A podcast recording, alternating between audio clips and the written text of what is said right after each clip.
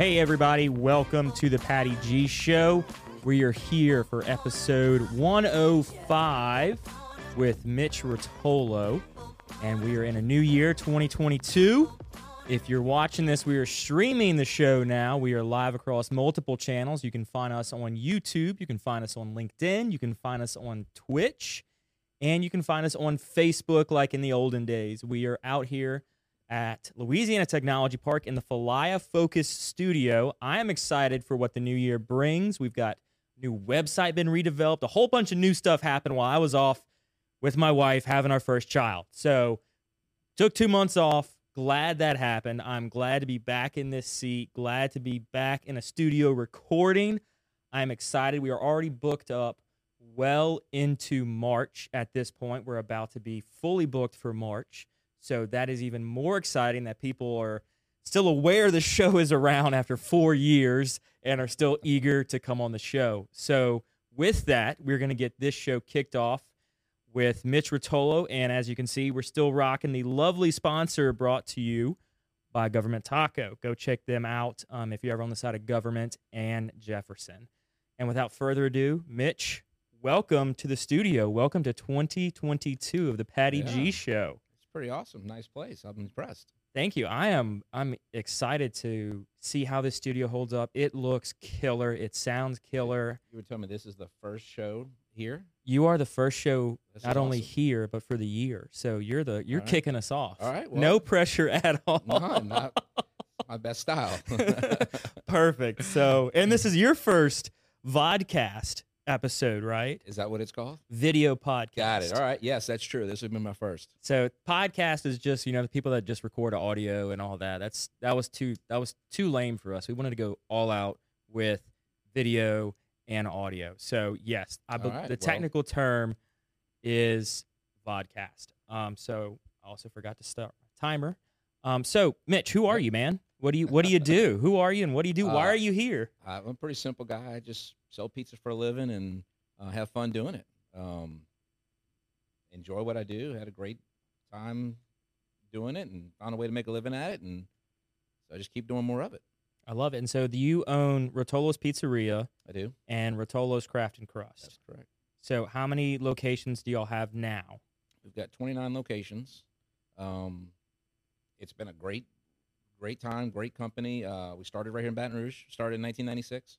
Uh, we're in four states, uh, growing um, as fast as we can, as fast as we want to, without putting too much pressure on our people and um, what we currently are doing. So it's uh, we opened a store in Spring, Texas, north of Houston, in uh, April of this year and we'll open in East Memphis, our first Tennessee market, uh, in May of this year. So that'll keep us pretty busy for the first six months of the year, and then we'll reevaluate what's next. That's exciting. So Tennessee is the the newest state y'all are going into. It is. We've got four stores in Texas now, Okay. and so not in Houston, um, but so it's a big market for us. So we really got to do it right. We're taking our time and doing the right thing. We're building a ground up location, um, so uh, that's exciting for us because it's what I would rather do than what some of our smaller locations are. And then in East Memphis, we're in a about a 5,000 square foot space, which again is the Craft and Crust model is a bit bigger than what we would call our legacy brand that people know here in Baton Rouge. But Craft and Crust is is what we're building in all our new markets. Very nice. So how did how, how did you you get to these twenty you know twenty something locations over the just years old. in '96? Like how did you what what's what's the origin story for Uh, you? We got there because I'm just getting old. I think it's just it's what you do, right? So Just over uh, I- time. I, like I said earlier, I, I, really enjoy what I do. It's kind of funny to say that. Um, it's never a task. It's stressful at times. It's hard at times. It's difficult. But uh, we started in '96, right outside the gates of LSU. Um, at the time, I had a, a pizza shop that sold beer and pizza. Uh, What we more do had- you need? We had draft beer and craft beer in the '90s, which was kind of cool. Um, there really wasn't credit card transactions; it was all cash. People didn't have cell phones and cameras, and so you really had to work at your clientele and your customer base, and and I had fun doing it. It was it was a blast. I really enjoyed it, and then I realized, okay, I either got to go get a real job or turn this into a real business, and so I said, let's open another store, and so we opened a second location in Baton Rouge in 2000, and um, it wasn't a hit at first. It took some time to figure it out because it was in the suburbs, a little bit different customer than than the Tigerland crowd after. Uh, Yeah, Tigerland crowd's real easy to get into. it's, it's an easier crowd to attract. I will tell you that. That is true. Late um, hours, greasy pizza. Hey, pizza, beer, and college students. You, it's if you can't make it, then you don't. You shouldn't be doing anything. Um, so you were right at the gates of LSU. we were in Tigerland. Okay, at the gates of Yeah, Tigerland. so uh, really not really at the gates, but more on where their college life was in the '90s. And a, a lot of things happened in the '90s. LSU football was on a comeback. We had just hired DiNardo. LSU baseball was in a, you know, they won four or five championships in a in a in a ten year window. So LSU sports were, were on the map. Um, so it was a cool time to be doing what I was doing, and um, I had fun doing it. So it was kind of an easy easy in the sense of it wasn't the, the hours weren't the problem. I was never worried about the hours or what I had to do to make it happen. Um, it just was uh, I had fun doing it. Yeah, it was that that that thing that entrepreneurs always love is the fact that you can do something you love and it doesn't feel like you're working. Right? You just have a passion for what Sometimes you're doing. Sometimes it feels like you're working, uh, but you do have a passion for it. I, I didn't mind working the nights, the weekends, and everything I was involved in. It, it really didn't bother me to be, uh, you know, when I'm 24 years old, 25 years old, working nights and weekends. Everybody else is going out having fun, and I'm the guy hosting the party for them, so to speak, right? right. So to me, that was just as entertaining as being at the party. Um, and they all paid me to do it. That So it's it's they're losing money. I'm making money. It's like you know we're all at the same place at the same time. you're so you're all having it fun. was uh, it was a win. Absolutely. Yeah. So, when did you? Because I've heard in the restaurant industry, it the hardest transition is going from one to two. So, when did you know? Hey, let's try to open a second store. Was there something that you're like, we're outgrowing this place, or you just got to the point where people were saying, "I wish you were here"? All the above, a little bit of everything. Um, I guess it was more me. I really wanted to try it outside of the college market and see if it was something that I really wanted to make a career out of. So in 2000, I opened a store on Coursey Boulevard. Um, and again, it wasn't instant. It wasn't like you can't just go do it and it happens. It does take a lot of effort um, and a lot of time and money. And um, so a lot of times my employees make more money than I do, and people don't realize that. It's like you're just everything I make, I got to put back in the business. You got to buy equipment. You have to keep expanding. So um, it took a long time to get to the, the the phase where you get a little bit more breathing room. But I didn't mind it because I just really enjoyed it. I really liked what I did. So one to two was tough because it's hard to Because at that point, you're like, Re- you're, how do you reproduce splitting yourself, your, right? right, You- and you're splitting your can't clone time. yourself, right? So so you I, I don't know how and when and where I learned whatever it is that I know, but you know I, I do try to clone myself through people that we work with. I try to get them to see the vision, see the light, see it how what what would Mitch do kind of thing, and and and enjoy the jobs themselves. And and if they can have a passion for it and understand that at the end of the day what the expectation is, then everything works, right? That's hope I don't I don't fire anybody. If you don't want to work here, I'm okay with that. If you don't want to follow the rules, I'm okay with that. Right. Nobody needs to be fired. It's not a confrontational position. We sell pizza for a living. Keep it as you know. If you don't like it, if you don't you don't want to be with our group, then I'm okay with that. That's doesn't bother me. Yeah, it's just But and one to two is difficult. It's um you know, and then going past that is probably a little bit more difficult because then it requires infrastructure. You know, I Right. can you can work out of your car from one to two, one to two. You can go back and forth, right? But you get to three and four, and all of a sudden you got to have an office. You need an accounting team. You know, that's a whole different animal. That's not running a restaurant. I'm an operator. I can run kitchen. I can run a team. I can run a store. But my job kind of converted to running a company, which is a bigger transition to a guy like me than to than to someone who's trained to run a company who then has to go run a restaurant. It's I- did the reverse role. I was Yeah. running a restaurant, had to learn how to run a company. yeah, because you're at, at first you're like, let's get the menu right, let's get the let's get the seating right, yeah, let's get that's the everything easy straight. part. Believe it or not, Yeah. some people think it's hard. That's the easy part. The, the other side, it's hard to run the other side. Yeah, they're running the other side of okay. Now I've got to make sure that we've got payroll set up for multiple people, and I Yeah. can't be there all the Yeah. time. Like you Payroll feel like used to be easy. You know, I just make a phone call. Hey, so, you know, it was in the '90s. You could do a lot of different stuff. Now it's it is truly we're, we're, we're we have a very good corporate structure. And I'm I'm very happy where we are. But but how we got there, it was a learning curve. Like uh, something I'd never been involved in before. yeah. I mean, you have to. I never had a job in that field. I didn't know what I was getting myself into until I was in it. So you just that was your first job out the gate was just opening Rotolos, or there was something beforehand. No, I, wor- heard through the I- through the grapevine there was some some bike trading that occurred as a kid. Look, when, you, when you're young, you got to you got to figure out how to make deals, right? Uh, you know, trading roller skates, trading bicycles, trading dirt bikes, and trading parts for a go kart. I mean, cutting grass and making scraps, and I I cut grass. that's what we did for a living. You know, we we were.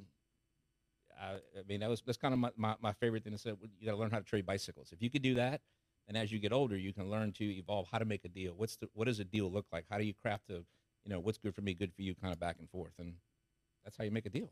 Yeah, I was 11 years old when my brothers and I started our lawn company. Yeah. My oldest brother had just turned 16. My parents let us use the lawn cutting equipment we had, and we would go all summer long and just cut grass nonstop. And as an 11 year old, it was both tiring, but also it was exciting because you got that fire built in you, right? I cut grass from probably that age till probably 22, 23 when I really got serious in the restaurant business. And I, at, at in my 20s, you in, as a young man, you can make good money as a as you build it up. I had a great client list. I had a great lawn company, um, and that kind of stemmed from just being a kid. Yeah, I really knew what I wanted to do next, right? Um, and so I grew into being in the restaurant business. That, that's what I that's what I tell people. They say, "What's the easiest?"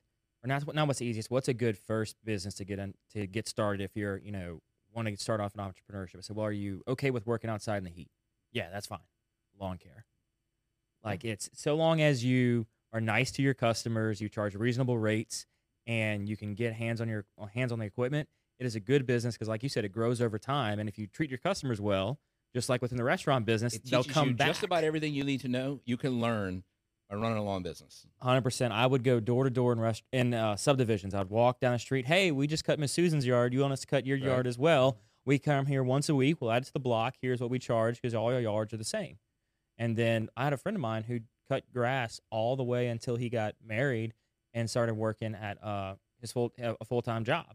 Was all the way through college. He put himself through college by just cutting grass, Sure. and that's he only did it And four or five months out of the it, year. And people today are still doing it. Oh yeah, Yeah. And that's I mean that's how, especially as a young you know guy when you turn sixteen. Same thing in the bar and restaurant business. Mhm. Servers and, and wait staff, they're, they're mini entrepreneurs. They really are treating their section, their tables, their customers as their customers because they are tipped employees. So they get paid off of their level of service, their attention to detail, how they do things. And I try and tell them that this is your business when you're here. Right. You're paying your way through college. And a lot of them make more money in the restaurants than they do when they graduate college. Um, yeah, I mean, because you're work, you're working for those tips, and especially if you've got some people that you have, they fall in love with you as a server, and they come back just to see you. You know, they come back Sure, to socialize with yeah. you. Then as a server, you're like that. Just you know, it's got to make you feel good, and you know, then you start figuring out, okay, maybe if I say. You know, they didn't. They want a dessert tonight. Maybe if I give them like a half off dessert, and then you start getting, you know, you start working the system. Hey, what can I do to keep these people coming back time and time again? Yeah, I totally agree. It, It- teaches it you is a- sales. it teaches it teaches a lot when you I think everybody should be in some sort of service industry as a young person. Hundred percent. It gives kids a, a sense of work ethic. It gives them a, a sense of pride in earning something and just going forward. And it's kind of funny because I got a kid at home. I need to go get a job, and it's like you can't do that much. It's like you, I, want to push him out the door, but at the same time, it's like I, I appreciate what he's doing. You know, I got a junior in high school who plays football. He loves what he does, and um, it's hard to break the cycle. But it's like you got to go do stuff, right? It- you got to get yeah. out there. You got to be active. I mean, I was, I hadn't turned 16 yet, and I started my first busboy job at Roberto's River Road Restaurant, That's awesome. and I worked there for I think four years, just bussing tables Fridays and Saturdays. Every Friday and every Saturday, I was bussing tables. My friends were hanging out, And look at doing things. Oh yeah, you know, it's oh I love and I loved it because all that tip money, I would not spend a single dollar in tips. I would just put it in a legit. I had a shoebox that I would just put all my tip money in. I never touched it, and I would just live off of my pay. I mean, I still live with my parents. I'm paying for what gas, movies every now and again, and I'm cutting grass on the week on the weekdays, and I'm bussing tables in the evenings. So it was not like I needed the tip money. And then sure enough, whenever I turned 17 years old, I bought my first vehicle, cash money, and it was like one of the most proudest days of my life at that point in time because like dad i'm buying a vehicle can you take me to go you know get a jeep and we had looked at probably 20 of them but that that final one i found and fell in love with it was nice to know the work i had done up until that point was paying for this you know i didn't i That's didn't what I call have that's what I call trading bicycles. That's- the, that's that's right. the the mentality of it. So I didn't I didn't have to ask anybody, hey, can I borrow some money to go and buy my Mhm. vehicle? It was I'd worked up enough and saved enough. And it teaches you at that age to save and not, you know, spend everything you get because you know you're not going to get it for another two weeks if you're living off just your paycheck. And And so if it took you six months to get there, you know you're not going to get it for another six months, right? exactly for a for a big purchase, Yeah. yes.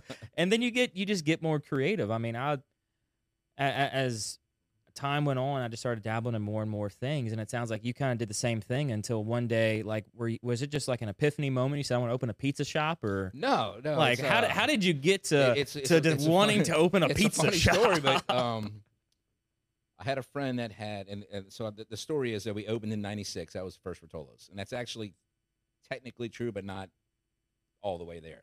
Right. Um, I had a friend that owned a bar in New Orleans, and I'm 22 years old, and he had a kitchen that was not being used. Waldo's Bar on the corner of Freret and Broadway, right by Tulane and Loyola University. Anybody who's from that area knows the market knows where that bar is. And he had a kitchen wasn't being used, and Mardi Gras was coming. I said, "Let me open a kitchen here," and we went back and forth, and finally he just said, "Yeah, whatever, go ahead." So I did. I opened a little pizza shop in the back of this bar. so like you like knew how to make pizzas? Yeah, well, yes, not really. Again, I Like, didn't how know do you what I was learn how to make into. pizza? I wasn't really sure. where, Uh, where you like YouTube wasn't as heavy as it was Yeah, back then. no, like, it how did you learn how to make It- a pizza? It, wasn't. Um, there was there wasn't YouTube. I had a uh, I had a couple of friends, and I had a a, a, a guy that was in the food industry, kind of helped me make some dough, and so we had some fun. Like it was all about just doing what we did, right? And we would deliver we would deliver on bicycle to the dorms because they were right there. It was you couldn't drive there. We could get bicycle faster. You could drive there. That's genius. So this was in 1994, and we had a pizza shop in Waldo's Bar, and we were only open at night because that's when the bar was open, and the college kids were out and about. Yeah. And so I was cutting grass during the day, running my my regular life and routine, and um, uh, we were making. I had this little 30 quart mixer, and this is this is as funny as this is how my whole life is kind of comes back to reality, but. I had this little mixer, and it was 30 quart dough mixer, and we were making dough two and three times a day because we had to keep making dough to make pizza, right? So you I needed a bigger mixer. you like guilt tripped your friends into making dough while you were cutting Almost, grass. almost. uh, I needed a bigger mixer, so I had to get a newspaper and look in the classifieds, which people don't know what that is, but we didn't have internet, right? It was Yeah. we had a. So I look in the class, I see this 60 quart mixer for sale. Call the guy up, and it's in Baton Rouge. So I drive to Baton Rouge to look at this mixer. It was in my price range. It was used. It's all I could afford. It's what I needed. And I walk in, and it was in Tigerland at the time. Senor Frogs had just closed. It was in Senor Frogs. And I said, "What are y'all doing with this place?" Oh, we're going to lease the place out. It's, it's available for rent. I went, "Oh, okay." I went back home. I said, "Man, that, that was pretty interesting." Did, did you did you buy the mixer? Not that day. Okay. Just Uh, just just looked at the mixer and it turns out you were. I don't looking- think I had the money to buy the mixer. I was pretty close, maybe. So I thought maybe I could get a discount. you, on need, it. you needed some more so time. I drove up there and I saw the space, and I went back home to my shop, and I'm like doing what I'm doing, and I didn't have any alcohol sales, I didn't have any soda sales. All I had was the food. I didn't get any of the ancillary business that goes with it. And the liquor law was changing, and I said, well, if the liquor law goes to 21, college bars are going to get squeezed, so I might get squeezed out. So I went back to Baton Rouge and I leased the building that the mixer was in in 1996. And that's how Rotolo started in Tigerland in 1996. It's where it's as true as come. So And that mixer I still use today. I still have that same mixer. so you went to le- to purchase a mixer, Uh-huh. ended up saying, you know what, forget it. I'll lease the building. Let's just lease the building. I did, and I leased the building, and that mixer was in that building. It stayed in the building, and that was in December, January of '95, early '96. We opened in June of '96 that year. That was a fast turnaround. Well, we didn't do much to the place because I said you like like just like hang up posters with the pretty logo. much, yeah, we we we, we painted it, cover we- theirs. We, hand painted it. We hand did whatever we we we begged, borrowed, and stole, and just kind of put it together as best we could, and um, uh, opened up. It was it already had a, a kitchen, it already had a bar, so it wasn't a whole lot to do. Some licensing, some permits, inspections, kind of left it as is, and just made it work. And then over the next few years, as we had revenue, we fixed it up a little nicer, and a little nicer, and um, we had a good craft beer selection. We talked earlier about you know uh, we had early adoption to craft beer, which is kind of cool to our brand. And um, probably 98, 99, we expanded our beer menu. I think we had uh, 36 craft beers in the early 90s, which was unheard of. And so um, that kind of early adoption, I think, helped our brand kind of blossom. All these other bars were either pool halls or dance bars. We had a lot of the, the casual food and sitters. You come into a pizza parlor, you drink beer and have fun, mingle with your friends. So we didn't have a lot of music, we didn't have dance floors, that kind of stuff. Yeah, it was just a We did have a patio, place. we yeah. had fraternity parties, we did things to, to, to use the space we had, but for the most part, it was a pizza parlor that sold beer and pizza. That's it. That's it. Well, what did, were your friends kind of like upset that you were moving from New Orleans to Baton Rouge? Like, where the, the They all thought I was clientele you're riding bikes Oh, to? It- Like, it- were they no- saying, "How are you going to ride your to me. bike from Baton Rouge to New Orleans now?" Nobody wanted to talk to me. It was like uh, they all thought I was crazy. It was like, you, you, you, what are you doing? I'm like, we can't just move to Baton Rouge and open a restaurant. I'm like, Why not? why not? It's just I, I didn't know that you couldn't do that until they said you can't do it, and by then it was too late. I was already committed. See, I think at at that point in time, like if you were to ask a room full of people, you could weed out the true entrepreneurs versus the ones that are doing it because it's cool. Where if you say you Yeah. live in New Orleans, you went to look at a machine to bring back to New Orleans, and all of a sudden you uprooted your entire business and moved cities because there was a space that worked. I mean, how many people would actually do that? I don't know. It was kind of crazy. Like I, I wouldn't do it like, today. I exactly. Like, it like would you right? would you redo Uh, it if you were no, doing you- you everything can't all over again? And, I and- told and- you and- go start in Shreveport or something. And, and it really the, even makes that even more crazy is that that was my first trip to Baton Rouge ever.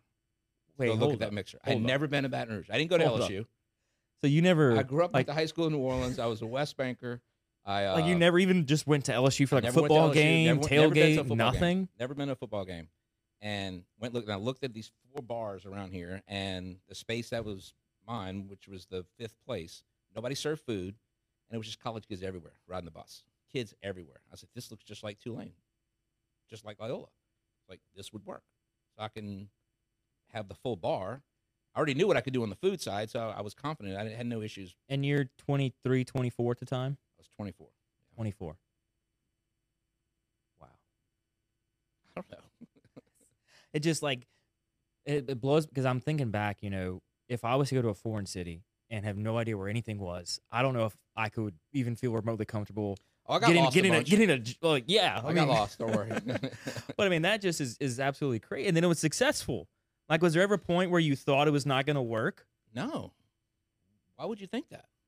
Like, I don't know, sales were sl- sales ever slow? Like, was that You know, model we- ever we, we disproven? Opened, so we opened in midsummer, okay, um, which is probably which, is probably the, the best time to open because we were able to get some people in, hire the right people, and just it, well, we hired a great team. I, I tell you, right from the beginning, I had great people that worked for me. Football season started, had no idea what I was in for, and I mean, again, selling beer and pizza in LSU in the '90s was not difficult. So, um, no, I didn't think it wouldn't work. it was always it, it's going to be successful. I, Like, I were- there wouldn't- were- there I were some- say some that. dark- never, some- it was never a thought how successful, what I need to do. I, s- I, di- I never measured it that way. I said, I need to do this. This is what I want to do, and just make it happen. Right?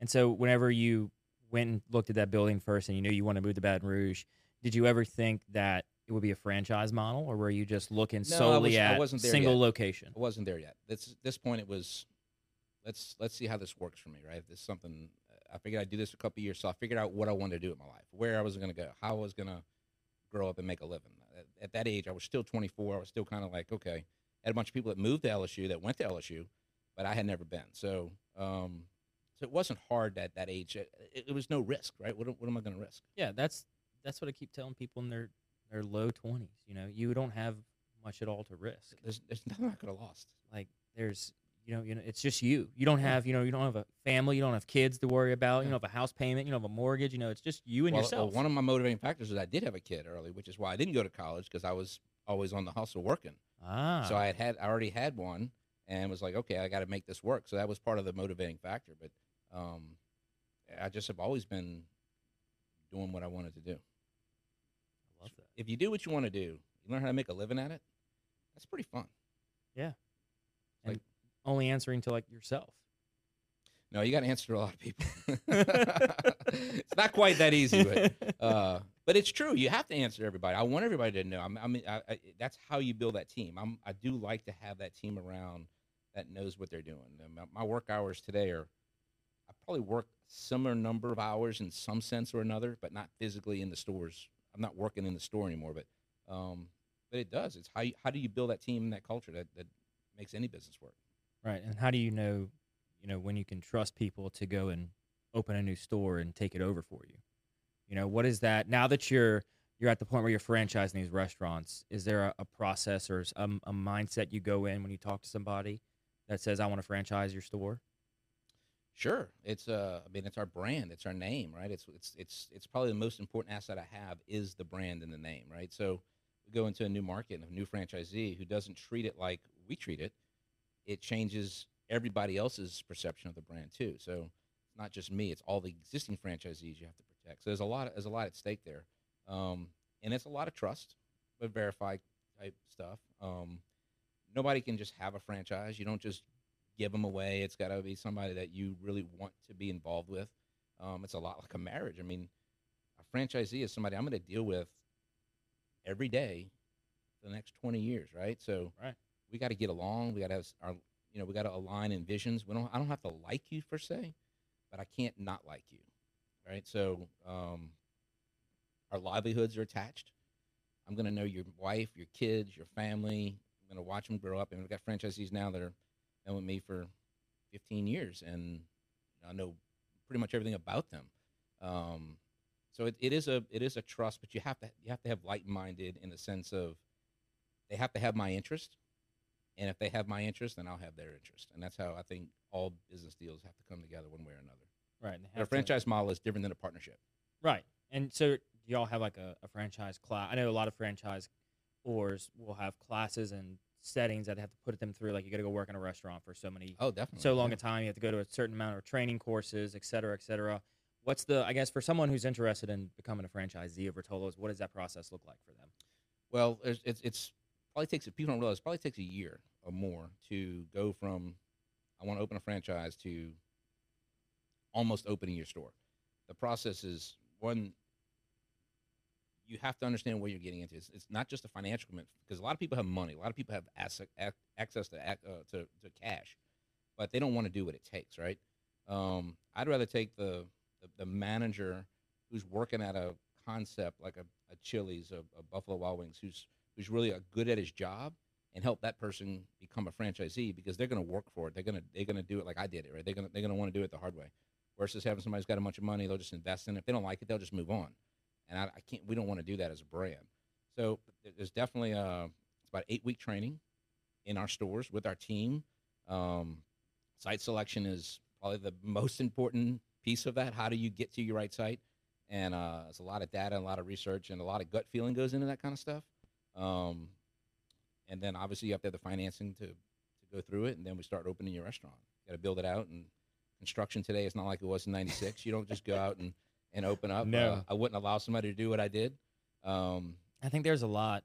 There's there's a couple of restaurants that come to mind, concepts that started in '96, and I'm sure oh yeah, did a lot of stuff on their own. Baton and- Rouge has got a good a good uh, I was supposed to say 90, restaurant 96 must have been the year for restaurant and entrepreneurs to open their locations, especially around Yeah. campus. Like Cane's was open right there, 96. Y'all open in 96. Walk-ons, I think, was '97. Yeah. Um, so yeah, they got quite a few. Now all Cane sells is chicken. I mean, who, nobody wants to own that, right? I mean, what a dumb concept, right?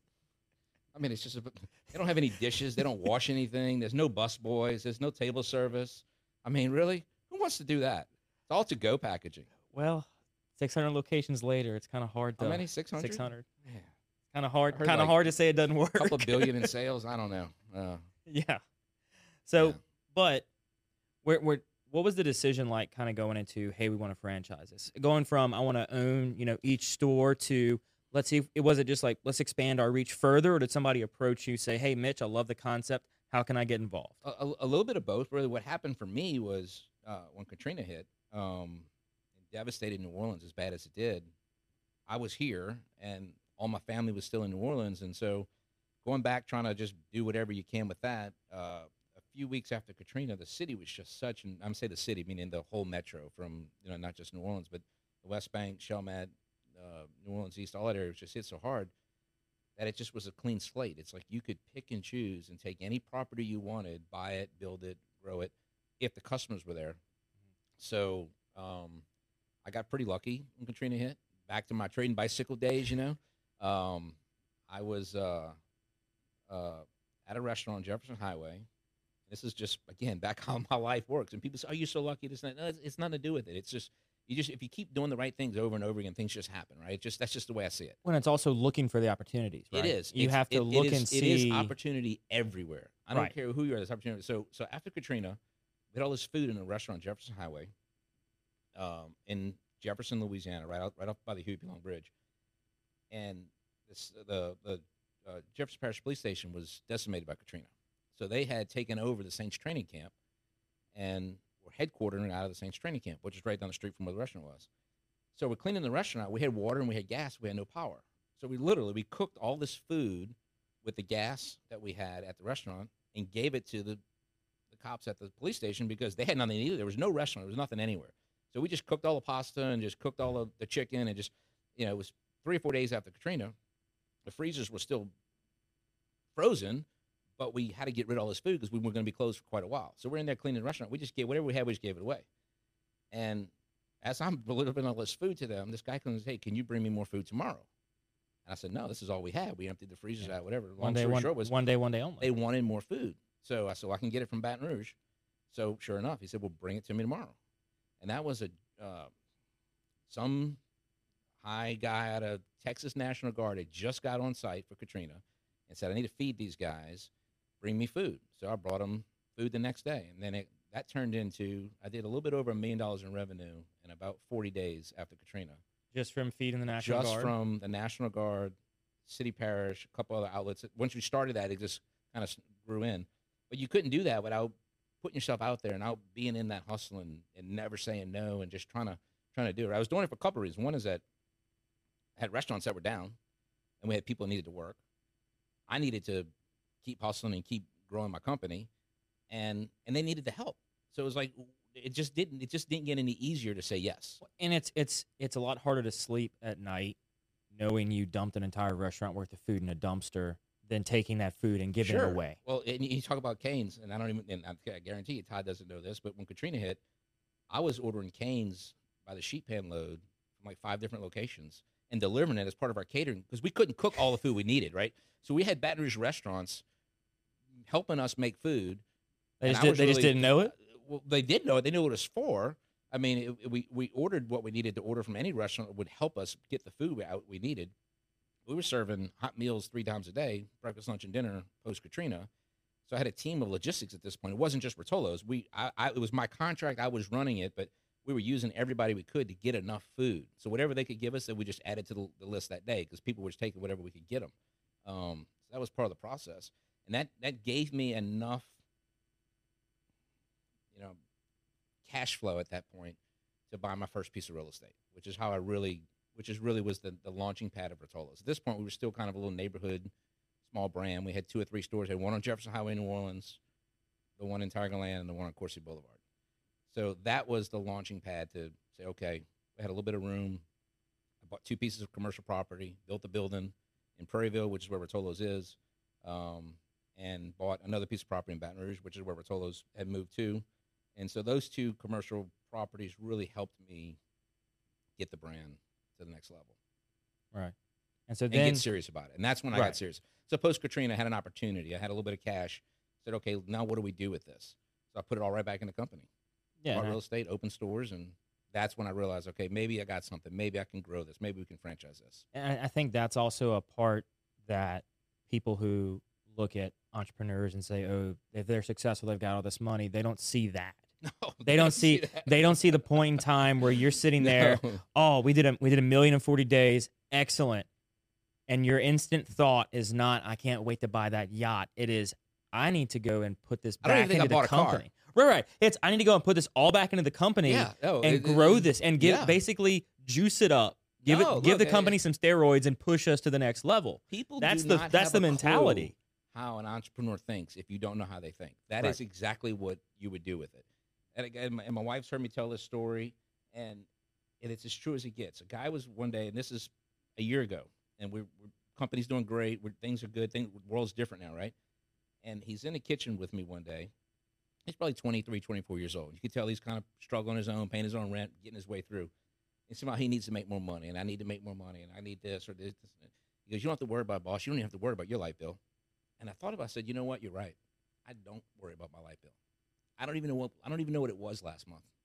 You know what I worry about? 500 people's light bills, 500 people's rent, 500 people's Whoa. card notes. And he looked at me and he said, I didn't think about it like that. And so it just, that's what I mean by building that culture and that team. Let them know what you're doing and what you're thinking, and they'll, they'll, they'll die on a spigot for you. I mean, people will do, they love, I think people work for us, love working for us. My office, we did a picture a while back, and uh, I don't know what the, the tenure was, but didn't realize. But out of the people in my office, I think the youngest person was two years, but I had seven or eight people in that photo over 10 years with our company. And we sell pizza for a living. So I, I'm, I'm proud of that. I think it's kind of cool that we have that. Um, people like the company. that, that loyalty to the company. Yeah. That loyalty, but that that comes down to selecting your leaders and being a good leader, right? You know, being a leader that people want to follow and stick around. Because you could have easily said, "Yeah, man, you're right. I don't have to worry about my light Yeah. bill. You know, I built Yeah. this company. It's great." But you said, "No, I need I need to have this moment as a teaching moment for this for this individual and say, "Look, I don't worry about it, but I'm worrying about all of y'all's, making sure y'all can pay y'all's light bills."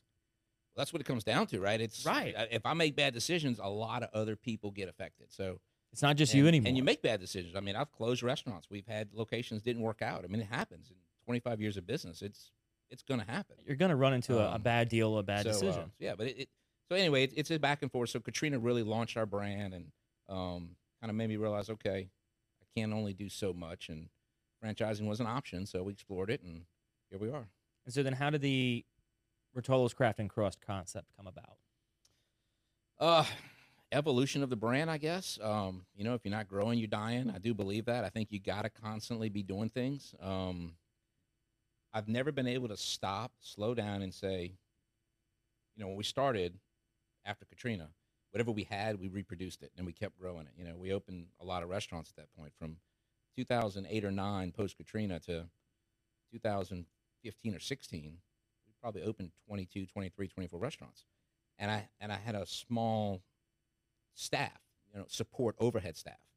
And on top of that, we got we got involved with the Saints, which was a, which was a, a, helped launch our brand post Katrina. We became the official Pizza New Orleans Saints and, and did a, a big Saints contract, which helped us again in, in some other ways, but hurt us in a lot of ways because it was difficult on our staff, our people, and it was expensive.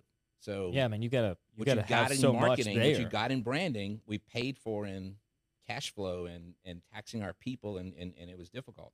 Um, but the craft and crust was something. So when we really got to a point, I said, okay, let's figure out what we're going to do next. And my oldest son was working for us full time. He had been in the business, and like, look, we can't just keep doing what we're doing. We got to make the right changes. So we designed the restaurant that we wanted on paper and we wanted it to be a little different, but we didn't want to have a different brand. We just wanted it to be better than what we were doing. And better is not even the right way to say it because what we do in the pizzerias is fantastic. I love what we're doing. Craft and Crust has the exact same menu that's in the pizzeria, but it just has a few more options. Um, like with a different vibe. totally different vibe, Yeah. totally different look. Um, it's got a. We're back to so in the 2000s, the the bar kind of shrunk in Rotolo's. We went a little bit more suburban. This is a little bit more open. Uh, 40 draft beers, 35 draft beers, uh, full service bar, 25 wine selection, um, full craft pizza menu. When I say craft pizza menu, it is truly a, an artisan craft. It's not a it's not a, a reproducible product. Every pizza is handmade, made to order as it should be. Um, we have fryers in the in the craft and crust, which we don't have fryers in our restaurants. So we don't do the, the freezer to fryer stuff. We don't do that. But in the in the craft and crust, we did put fryers in. So we doing a we doing a Brussels sprout. We got a fried cauliflower. Um, we do a lot of side dishes that go with it. So so it's it's the exact same menu that's in the pizzeria with a few more items. And the atmosphere is a little bit more in tune with today's uh, today's look. Right. Yeah. we hadn't had a facelift in 20 years, right? We we've been opening restaurants Yeah. and and we had the same colors, we had the same furniture. We, we just kept ordering the same stuff because we kept opening restaurants. We couldn't stop and and do what we really wanted. And I didn't want to go back and put, just change the furniture or just paint the walls. So we said, let's stop.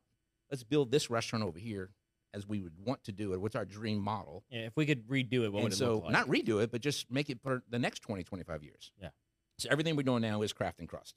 okay, so there's no more like Rotolo's pizzerias or Well, we have we have uh, we have plenty of pizzerias, but everything we're opening is craft and yeah, that's what I was about to say. There's Yeah. no more pizzerias being open. And and part of the pizzeria is, you know, you go to a new market, you go to Lake Charles or Shreveport or someplace we hadn't been before, and they say, well, "What is Rotolo's Pizza y'all deliver? What's the No, I mean I think Rotolo's Pizzeria is like a fast del- food like a, pizza. del- like a delivery place. Whereas Craft and Crust really sold what we did.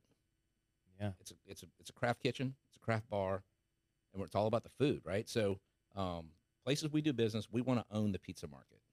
Uh, the the burger places can own the burger places. The seafood houses, the best crawfish in town, or the best this, the best that. But where we do business, we want to own the pizza market. We Yeah. want to be known for the pizza in that place. and you've been successful at it over the last It's 25 well, years. yeah. You know, things have gone well. Like you, like you were saying, you know, you've gotten to the point where you're able to invest in other things. And one of those things that you've invested with is the sponsor of this episode is Currency Bank. Yep. A local bank here in Baton Rouge, open off of Jefferson. Were you, I mean, was this something like you were looking at? Are you at the point now where you're looking for those next investment deals? You know, I am. I'm looking at investment opportunities, just like anybody else in business, I guess. Um, Rotolo's is my core business. Uh, but probably the, the, the next best business model out of Rotolo's was uh, own a food manufacturing plant that people don't Start, even know start about. going, start going up the chain. Yeah. Yeah, it's like so. I own a lot of the real estate we're involved in. So the growth is to me, it's we're vertically integrated. in Rotolo's is my primary business. Everything revolves around that. So if I don't have Rotolo's, I can't have a food manufacturing business that makes 50 products for other companies that people would even know the brands for. Um, I wouldn't own the real estate and have the space that we have for what we're doing. Um, but yeah, investments outside of Rotolo's are um, everybody looks for what's the right opportunity for them and their families. Uh, you know, my wife and I talk about it. We said, what are we going to do? You know, we, we're looking for other opportunities to do stuff. Rotolo's has been great to me. It still is my primary business. There's, there's no slowing down on that. But if I have a few extra things to invest in, I mean, Currency Bank was, was kind of a no brainer for me. Uh, I know most of the team over there. I've been knowing them. They're all Baton Rouge people. Uh, Scott and I have been having a banking relationship and a personal relationship for a long time.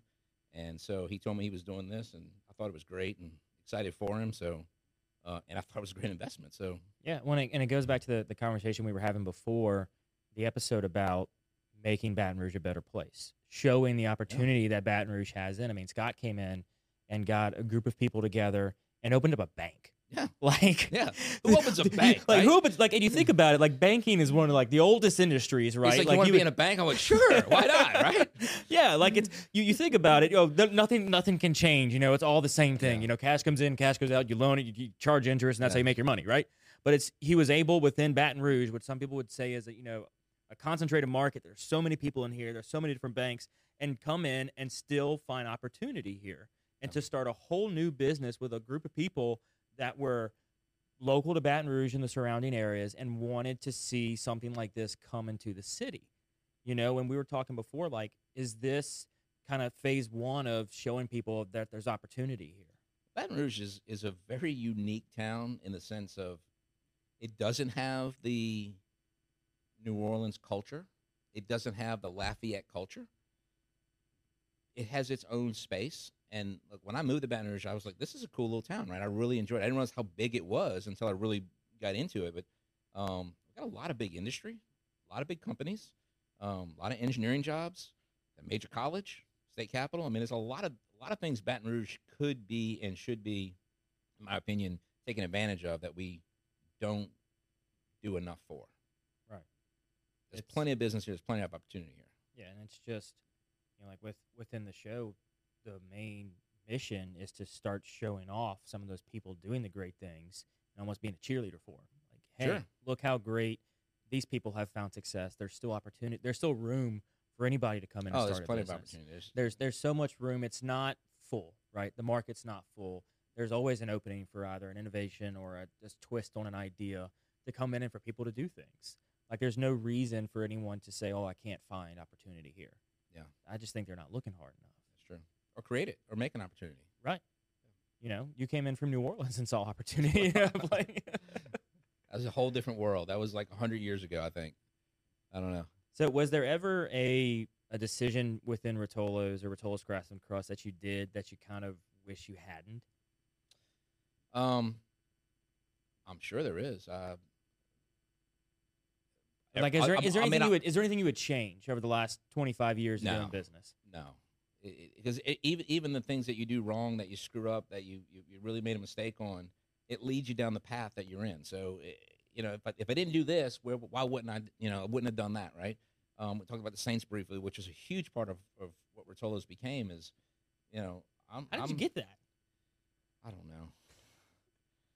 Uh, Like when you say, "Oh yeah, we're the Nash, we're the you know the pe- the So- pizza of the Saints."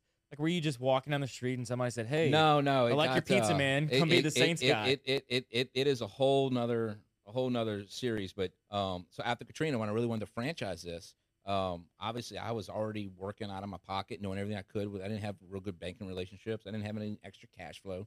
Um, so I took on a partner to help me bring the brand to the next level. And fortunately, it was the right partner for me at the time, and um, it made a lot of sense. And they had a relationship with the Saints. It was able to introduce me to the right people, and um, you know, to a company with at the time I think we had six or seven restaurants. That made no sense whatsoever. But knowing that we wanted to grow the brand, it was like, wow, this is a launching pad. So like you would think you would need like I a mean- dedicated kitchen just for we had three kitchens in the Superdome. It was crazy. okay." It was outrageous. It, it, it was it was it was a logistical. I think Katrina Logistics helped me prepare for the Superdome. Just the, the, the pure chaos that Oh, it was, was terrible. Katrina. Uh, you know, the game kickoffs at noon. We're cooking pizzas at nine thirty in the morning for ten o'clock sales door open. If they're not cooked and sold by first quarter, then that's it. Halftime, you know, i it's over with. So, um, but it's a six a.m. to six p.m. day, and you're doing fifty thousand dollars in sales in three hours, and you leave the building, and they keep all the money, they keep everything, and it's like you just get to leave. That's all you get. You get to walk out the door, and you got to write them a check for marketing. Wait, so you didn't make any money off the Saints deal? Oh no, no. But we were everywhere. It gave it launched our brand. We took a marketing package that just made sense for the brand. You know, I mean, um, we had access to players for special events. We were doing school literacy program outreach. We had Saints logos and, and, and likeness to use. Um, I honestly do believe it helped us grow our brand. Separated me from our competitor. The same the same company that had five or six locations, whether it's a taco, pizza, or chicken shop. It made our brand a little bit more street credibility, I would say and it allowed us to bring in the next level of stores, and that, that really launched us. I, that that part it really did help, but we were managing that with our own team. So Yeah, you're working Friday and Saturday all- night in the all- restaurant. It was all in house. you got to be in the Superdome Sunday morning, and work a Saints game. Oh, and then Monday's a whole new week. You got to go back to work. You know, There's, there's no time So- off. there is no time off, and so to this day, uh, I think I've been to two Saints games since we left the Saints, and uh, and we just left them to attrition. It was five years; it run its course, and and so uh, my wife likes to go to Saints games. I'm like, ah, I really don't want to go. I'm just over the Superdome. I just, it's like, I love, I, I love going to games. I love the spirit of the game, and I love the the, the, the atmosphere around it. But I just, I'm just over the Superdome. I just, it hadn't come back to me yet. So those five years, I mean, that was. Did you like to vote all your marketing dollars was to the what you had to pay the Saints? Oh, it And was, the it was, staff it and was, it was way over any kind of budget. I mean, because yeah. you're you're like you got to pay your team, you Mhm. got to pay their salaries, you got to pay for all the supplies and Yeah, everything. we, or we had to buy the covering- groceries. Yeah, we had to pay the labor. We had to pay for the groceries, pay the labor. We used our food, and we got a percentage of sales. Then we got thirty five percent of sales, okay. So, So- you got you got something back. but it wasn't enough to cover our labor and our and our team. Right. So we we lost money on the operation on that day, and we had to pay for our marketing plan. But it it, put the again it put the product. I remember when I was walking around the dome, probably the second game or third game, and you're walking through the seats, and it's just you know rows of seats and it's trash everywhere, beer cans. You, you used to seeing the same stuff, the Budweiser bottle, this and this, and all of a sudden you started seeing Rotolo's pizza boxes in the stands, the trash, and I was like, this is so cool, right? It Is that like a we made it moment yes, it you? was. It was like this this cool deal. And and my favorite souvenir from the Superdome was uh and it's I got a picture in my office. It's uh Brett Favre holding four Rotolo's pizzas. And he's got his jersey over his shoulder and his wife's on one side, his agent's on the other. He's walking off the floor of the dome and he threw four interceptions in that game. And the caption was he got a free pizza for every interception. And he's got four Rotolo's Ooh. pizza. I was like, that is cool. So I got the picture framed in my office from the front page of the paper So that was oh, so that the pa- the paper. Mm, Oh, that is and so it was just a really cool picture, and it, it just that that was an aha moment, right? So Mm-hmm. that, there's some fun things like that. Um, you know, I got to do some stuff with the team, and then had good access to them, but it wasn't. It, it was worth the investment and the money to launch into what it is. It wasn't something you can maintain for a 20 year relationship. We just it, right. we don't have that kind of budget to do Yeah, that. it just puts some serious stress and strain yeah. on not only the budget but the crew. Yeah. And as soon as we got that, we took that, we ran with it, right? We got away from them and started opening stores, and um, here we are today. yeah. Good, wild- bad, or indifferent. I don't know. Wildly successful still. you know? I hope so. So as we as we kind of start to get towards the, the end of the show, um, we have a set list of questions. We call them the uh, for the for your show and thanks oh, to Scott. We right. call them the uh, the currency questions. You know, the currency questions. Currency questions. Questions worth the big bucks, right? Appreciate it, Scott. So, what is something, and I feel like I know the answer to this already just from sitting down with you for the last 45, 50 minutes. What is something you did as a kid you wish you could still do today? Trade bicycles. Like tangibly? Uh, Trade you know, whatever. bicycles? Um, I don't know. I mean, I, I Or like like garage? Like, would you do like go back and do garage sales? No, I didn't. I didn't do the garage sales. Uh, but I definitely cut my grandparents' grass, their neighbor's grass, guy across the street. You know that kind of stuff. Um, you know, to make skate country money or to go get bicycle parts. Or I remember when when the when the bicycle shop Schwinn op- opened by my house, I was like, this place is like hundred bicycles, all in one place. It was you'd never heard of, right? So that was kind of cool. But what I would want to do as a kid, I, I mean, all of it. I mean, just be young and Like stay in this, the serial entrepreneurial realm? Like do a different thing to make money a di- every single day? No, but just just being young, it was fun. I mean, I've always, like I said, I, I, I, if I could do what I want and learn how to make a living at it, then that's I'm as happy as can be. I don't need hundred stores or five hundred stores to to say this is my aha or I made it. Um, to me, it was when it was fun and I was like, this was cool. That was my aha. It's, the uh, the process over profit. Yeah. I love that. So, what are three lessons you kind of learned over these past two and a half decades? I mean, everything's a lesson. There's no, I don't think there's any one thing that stands out. Um, obviously, I, I'm- I, I try to be as up to date on what the culture's doing. Um, I think that's important to know, which is evolution of craft and crust, pivoting because brands are dying or they're growing, they're never standing still. Um, and I and I and I get that from doing my own research, my own tutorials, my own self education, um, investing in people, right? So I'm sitting with you today. I got restaurants open in four states right now. Why? How? How is that happening? Right? It's it's it's the people that make the brand, that make the culture. Um, and uh, and uh, lastly, I mean, my team hears me say this all the time. It's like it doesn't matter how bad somebody does something to us, or just do the right thing. Things will come together. It'll work out. And so we just, I just have that philosophy. You just, you just do what you're supposed to do, and it will. You'll always get your share.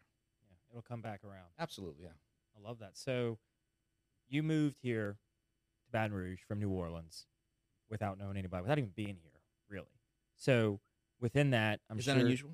Yeah, yeah, I would. I think so. I don't think so. That's Well- the problem. well, I mean, and think so. Thinking back, and you know, thinking back to the, the the '90s at the time, like you couldn't pull out an iPhone and put in Tigerland and have it take you there. Like you had to navigate the streets, ask for directions. You had to interact with the city yeah, had to get around. people. Yeah, And so the times have changed from that. And so within being here for that many years, what I mean, what do you love about Baton Rouge? you know, like I said earlier, it's it's got so much potential. I love New Orleans because I grew up there and I get the culture.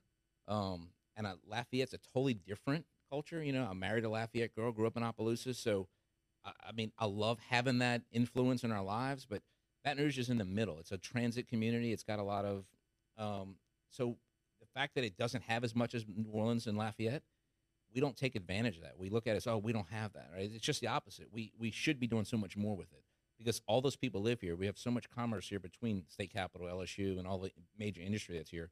Um, I think Baton Rouge is just to me, it was a good place to live. It was safe, secure. You didn't in New Orleans. You have certain things you need to worry about when you're raising kids, raising a family, and, and, and living your life.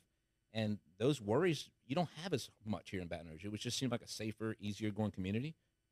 So we are that. You get both by living in Baton Rouge, and and again, they got tremendous industry here. Right. That I don't think we tell enough people.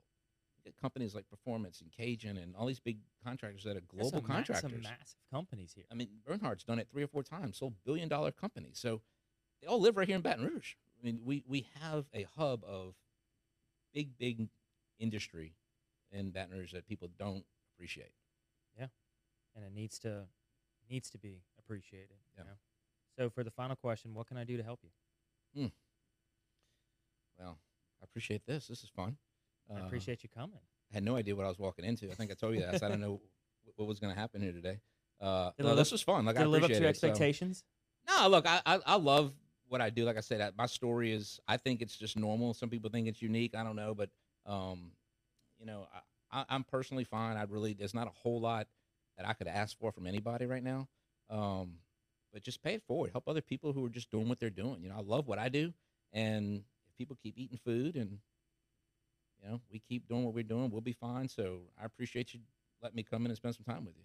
I appreciate you coming in and sitting down with us. You know, it's it's been a lot of fun. I'm I'm happy to get back in the saddle. And I think we had a great a great first It's episode. been of the it's been a tough eighteen months, but you know we're we're we're getting back to where we trying to get some normalcy. But um, Yeah, COVID's been difficult, but yeah. I mean, I think at this point, it's how do we work through it, right? Not wait for the end. How do we yeah, like, adapt? if, if COVID if, if if we didn't go out of business yet, it's we're good. I was really freaked out in the beginning of COVID, to be honest, when everything shut down. But uh, all the yeah, all the yeah, restaurants it's shut it was down. it, it and- was really difficult time for people. Um, people like me who were trying to figure out what do we do as a brand with all these people. Like, what do you do? It's like so that that was tough. But um, now I think we're hopefully on the backside of that. Hopefully, there's no more variants that come and disrupt our lives. But um, we'll see. Yeah. You know, just take it one one step, one day at a time, right? Well, thank you so much, Mitch, for coming on. I appreciate your time, and I thank everybody else, whether you're listening to this or you're watching this. Um, I appreciate you. I know the guests do, and Baton Rouge as a whole does as well. You're able to see some amazing companies come through the studio this year. We've got a great lineup, and I'm excited for them to tell their stories and just get out there of how great and how much opportunity is here within our city. Um, big shout out to Falaya Focus Studio. Y'all, this is a legitimate studio. If you need a podcast and you want to do one, reach out to me and I'll put you in touch with Barrett over here and I'll see what they can work out. Also, big thanks to our two lovely sponsors of the show, Government Taco. They are right there on the corner of Jefferson and Government. They've got Thirsty Thursdays where you can get, I think, half price margaritas all day or something like that. Don't quote me on it. Just go there and say that you heard about it and you're uh, going to drink their margaritas. And also, Currency Bank. They are a local bank here in Baton Rouge, like we were talking on the episode. Just opened up, I believe in 21, they opened their doors and are just crushing it. If you are a business person and you need a business bank, they are the bank for you. And tell them that Patty G sent you. And with that, guys, we are wrapped up with season four, episode one of the Patty G Show. We're going to be coming your way every Tuesday this year. We're excited for it. And I hope y'all stick around. Hit that subscribe button, whatever platform you're on. Also, share the show and go eat some food at Rotolo's Pizzeria and Rotolo's Craft and Crust. Tell them you heard about them on the Patty G Show, and they'll be sure to take good care of you. With that, we're out.